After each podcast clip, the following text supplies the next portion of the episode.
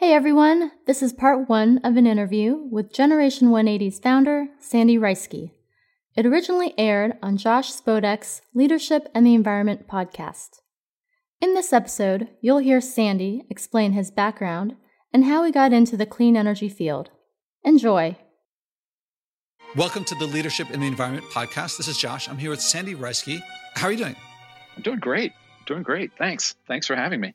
Glad to have you here. And all right, now I want to introduce the listeners to some of the stuff. I'm looking at your bio and I see founder, chairman, CEO, uh, owns and operates utility scale facilities. And uh, let's see, you've done solar, you've done wind, you've done some tremendous big things on a scale that is huge. But right now, the way I met you is through a nonprofit. And so I want to talk a bit about what you've done in the past and some of the things that drove you to, to be so successful at, I guess I would say, like moving us over away from fossil fuels. But maybe you could describe, do you mind describing like how you got to do what you're doing and some of the things that you've done? Sure, sure. I'd, I'd be happy to. Um, I'm a guy that that you know grew up in Charlottesville, Virginia. I went to the University of Virginia's uh, Commerce School undergrad, and for a number of years I, I, worked in Europe with different companies. But what was a, a sort of changing point for me, sort of drove my perspective on on what I want to do in life, or at least gave me some ideas directionally, was that I, I spent a couple of years in in the uh, Czech Republic uh, and Eastern Europe, and the pollution there was just staggering it was really uh, unbelievable. And I sort of said to myself at the time, if, if I can find a way to, to move my career into a place where I'm working on clean air, that's something I'm going to try and do. And then, you know, spool forward to 1999, 2000. Uh, like a lot of people, uh, it happens to all of us. I had sort of a, a life changing event, uh, death in the family.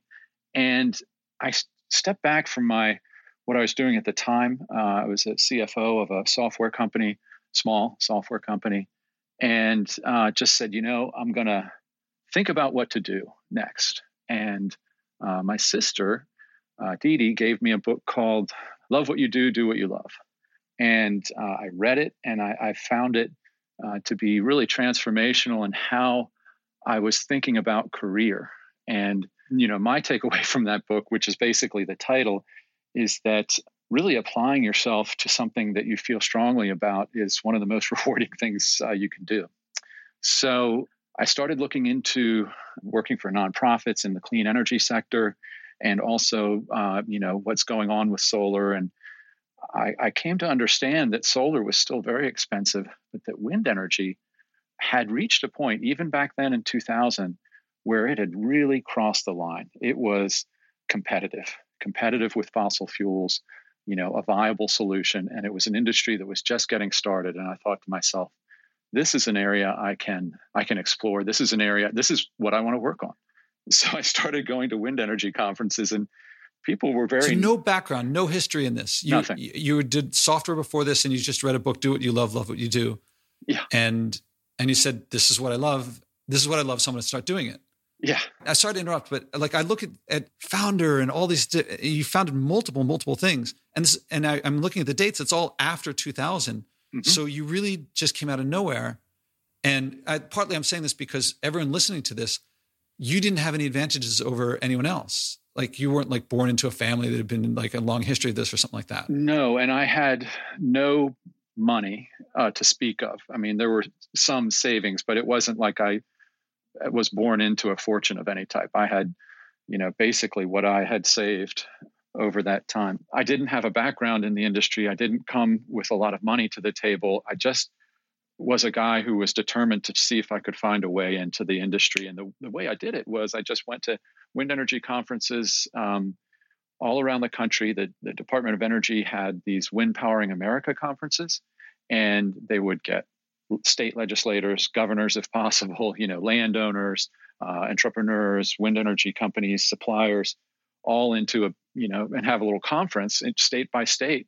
And I was like a groupie and I'd go to each one and I got to know people and I'd asked everybody, you know, is this a good time to get in the industry? And, you know, is sort of looking for a job. And people were nice and everything, but they're sort of like, look, if, if you don't know something about the technology or whatever, it's, might be hard to get into the industry. But there's an interesting thing about energy, which is, and this goes all the way back to how they did it with coal and, and, and oil and gas, and that is there is a resource out here in our country, a very abundant resource. And to get it to market, to commercialize it, you, you need to secure it first, and that's your asset. And then you need to raise capital to spend, to invest in that asset, um, maybe one or two million dollars per site. And you're you're qualifying and de-risking the asset. You're saying, okay, this does have transmission line capability. This does have the permits. It's been permitted by the local uh, uh, community. Community once this wind farm you've gone through all the traps and and you found a power buyer, uh, a utility that is ready to to buy the power, and you've measured the wind for years and and done all your bird studies and this type of thing. So there's a whole process to and a relatively large spend to get one of these projects ready. And so I decided that's how I was going to get into the wind business. I was going to try and uh, develop a project and I could tell you the story of the first project, but I'm, I, I want to be conscious of, you know, how far you want me to go into the that aspect of getting started. Well, I'm kind of curious from I'm thinking from the listener's perspective. I think a lot of people are going to be listening to this thinking, what can I do? And how much of what you so I'm curious how much of what you're doing was to make money and how much of what you were doing was to make the world a better place and how much of it was like what was motivating you? You know, maybe that was um, 100% because it's what I wanted to do and believed in. And the you know motivation to make money was more like uh, the requirement you 100% that has to be right you know the business that you're getting into has to be viable and you have to prove that so you know that's part of being able to do what you want to do is also doing something that works for society at the time wind power was subsidized it still is with a tax credit but that's expiring you know we're we're the only industry, energy industry, that has agreed with Congress that the, the tax credits are going to expire. Uh, they were 100% in 2016. They're 80% in 2017 and 60% this year of the value. Uh, and next year is 40, and after that it's zero.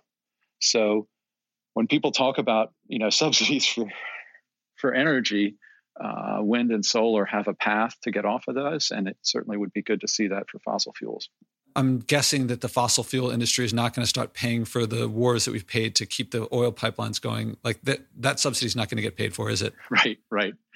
But anyway, to your point, and and just to you know continue the narrative, I launched this company, Greenlight Energy, and six years later, uh, we had built 750 million dollars worth of uh, wind facilities, and and uh, had had a large portfolio of assets, of resource assets that we had spent money on that were ready to bring to market.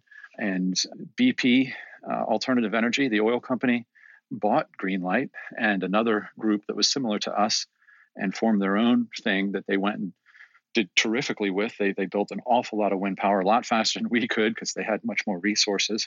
But the point is that I had capital at that point. You know, I was able at that point to to really double down and go back into the industry and do a lot of things that have defined, you know, since 2006 through today. So the young hopeful guy who was the groupie in the back asking questions yeah. was now you are now yeah. having acted on what you learned could you were probably speaking at these things. Yeah. Oh yeah. And one other point or two points just for people who wonder how does it really come together with your first company when you don't have that much money the answer is it's a team effort. You know, the secret sauce is as soon as you can afford to bring professionals into your organization, do it. We had a great team at Greenlight. You know, it was a combination of me and that team that that was able to build these facilities and even the big numbers I was throwing around, you know, that wasn't our money. All we did was show viable projects to the financial community that had power purchase agreements and then you bring that financing together debt and equity. Uh, and so we were selling projects that had that value. We didn't have that type of money ourselves.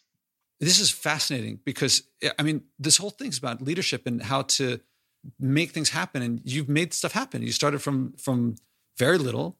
I thank you for coming on and sharing this. I, I if I'd known, I would have done more to get you on earlier. Well, don't make me blush. Uh, it's been an amazing journey. Well, I mean, the big thing is I want people listening. That one of the big things is I want people to hear examples of people who acted on their values, acted on what they cared about, and were able to make it work. I, I'm sure that there's, if I asked, I'm sure if I dug, I could find stories of like it was all going to fall apart or the Oh, team was at each other's throats for a while. It- It's not easy. It's not like some Disney story here, right? No, and and the hardships uh, were mostly around raising capital. In the beginning, I had a, a misplaced idea that people saw the world the way I did, and we need to invest in this stuff, and we'll figure it out. It's gonna, you know, and so I was out raising capital and trying to tell the story. You know, hey, we've got this asset, and it's the right thing to do. And investors are, you know, they're like, that's great, but show us the financials again. You know, they really want to see how the money is going to be spent and and how it's going to be uh, turned into a successful project. And I get that. You know, I'm, I was in business as well, but nevertheless, it takes both type of, types of green. and then to raising capital, one piece of advice I've, I've said to people is if you're raising capital, uh, if you ask for money, you'll get advice. If you ask, Yeah. if you ask for Ask for advice, advice, you you might get money. you know, you. Uh, so there's there's a a truism to that where uh, you know, and and we had a hard time raising money, and it was lean. You know, every single year we were running out of money, and would have to add add investors. But uh, one way or another, it, it came together. All right. So in a future conversation, we'll go into more detail. Or if if if listeners contact me and say, get Sandy to say more about how he got that thing going, we'll follow up more on that. So you grew and grew, and you did wind, you did waves, you did solar, and was it all like organic growth? Is it easy to switch from one to another? No, uh, this is back to the team's concept. When we sold Greenlight, we had capital, and and so we went. You know, I was not allowed to work in the wind business again for a couple of years because of a non-compete, and I knew I wanted to put the capital into the renewable sector. And I, you know, I could see that solar was getting traction nationally, just beginning to get traction as a utility scale solution.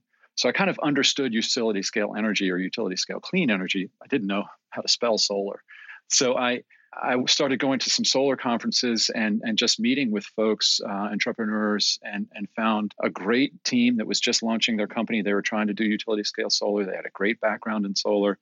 Tim Derrick and Kevin Christie uh, uh, formed uh, Axio Power, and they really led the effort.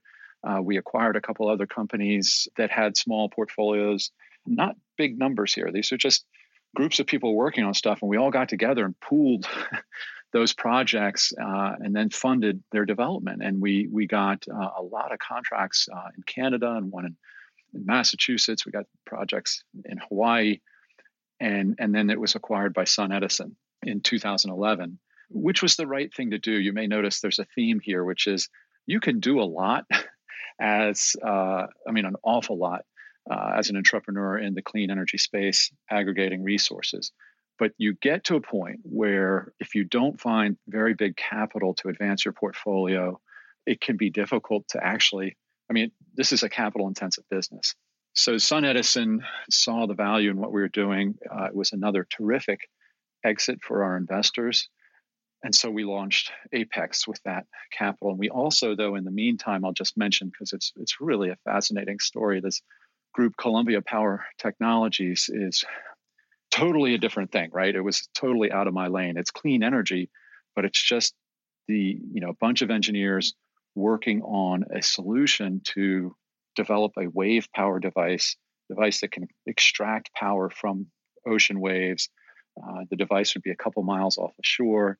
You'd have a network of a hundred of them, just like a wind farm, and uh, they would have a trunk line comes takes the power to shore, and that company's doing great. You know, we're the leader globally in direct drive wave power devices. It's not yet commercial, so it's a zero billion dollar industry, but it has huge potential. And the important point here is I asked myself the question sure, I can do more wind, solar and then eventually do more wind, which I did with Apex, but what can I do that nobody else is doing because it's so risky? Sorry to interrupt, but that sounds to me like a very now you're very confident. You went from like an outsider to an insider, and now now you're like, I got a strong platform. It's time to go for the brass ring, something like that. Am I right? Uh, I think overconfidence has been one of my problems for years. uh, it gets you in a lot of trouble, but it's it's how opportunity happens, I suppose. Okay, so I'm I'm reading confidence, but it's actually you're creating an opportunity. You're like, okay, maybe as a businessman, you're thinking. No, no, it's it's impact. So you know, when I got into the whole thing altogether, it was like, how can I move the needle? How can I change the world what's important in life? You know, what what do I want to try to do? And once I had sort of gotten real traction with wind and solar, I said, how can I use another clump of capital here to do something nobody else is doing that has the possibility to be to launch a whole new industry. And not that we would launch it, but we would work on getting our technology right. And if we if we were right, it you know there'd be competitors, and eventually, but there's there have been hundreds of attempts to create a you know a wave powered device. None of them have gotten to commercial scale that uh, where they're really in serial production and their wave farms are going up around the world. That's just not happened yet. And I, I was basically thinking if I could help that happen, that would be great. And it's not like I am this really altruistic person. There is the business aspect of it as well, which was, you know, I, I saw that the University of Oregon had this. I've read an article that they had this uh, device they were working on, and, and together with some other folks, we, we, we spoke with them and talked about how can we help you commercialize this. We licensed the technology, and we've been working with them ever since. And uh, it's been about ten years now. So it's very exciting. The device, by the way, is about as big as uh, it's about two stories tall. That's just the generator part of it. So it's like wind turbines. You know, it's a you do it at scale so that the power you're producing can really serve you know a big need. So I'm really I, have to say, I'm really amazed and humbled at, at the success that you've had. And uh, thanks for sharing it. And it also forces me to like, my game is to like influence other people. And, and you've been doing that. And you've, I like also that you said that you began with your passion, but then to lead others is working with their interests and put, you know, you were talking about the investors, you have to understand what they want and you have to understand what they're after. And that's how you influence people, not just, you can't just, you can come in with your passion, but that your passion isn't their passion. Right. That's right. You have to be able to connect all the dots and, and bring people along and essentially convince the team it's going to work and we're going to ha- we're going to find the money and this is going to work. Let's let's make it happen. Thanks for listening to part 1 of the conversation. Be sure to listen to part 2 and learn all about Generation 180.